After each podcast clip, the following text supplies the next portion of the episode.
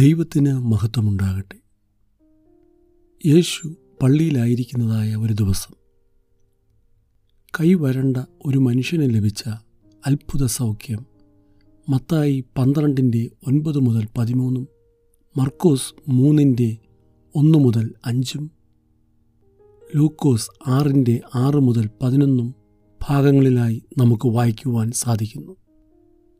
പരീശന്മാർ യേശുവിൻ്റെ മേൽ കുറ്റമാരോപിക്കേണ്ടതിന് അവർ യേശുവിനോട് ചോദിച്ചു, ശബത്തിൽ സൗഖ്യമാക്കുന്നത് വിഹിതമോ?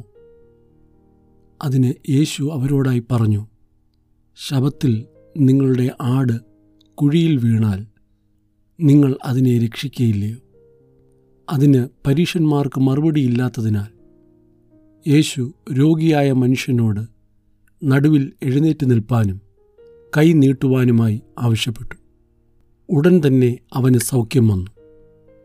മനുഷ്യജീവൻ്റെ വില എത്ര അധികമെന്ന് മനസ്സിലാക്കി തരുന്ന ഭാഗമാണ് നാം ചിന്തിക്കുന്നത്. മതം മനുഷ്യൻ്റെ തലയിൽ കെട്ടിവെച്ചിരിക്കുന്ന പല നിയമങ്ങളും ദൈവത്തിൻ്റെ ആലോചനയുടെ ഭാഗമായിട്ടോ അറിവോടുകൂടെയോ അല്ല. ഇവയെല്ലാം യഥാർത്ഥമായ ദൈവിക വിശ്വാസത്തിൻ്റെ സത്യത്തിൽ നിന്ന് അകറ്റുന്നവയാണ്.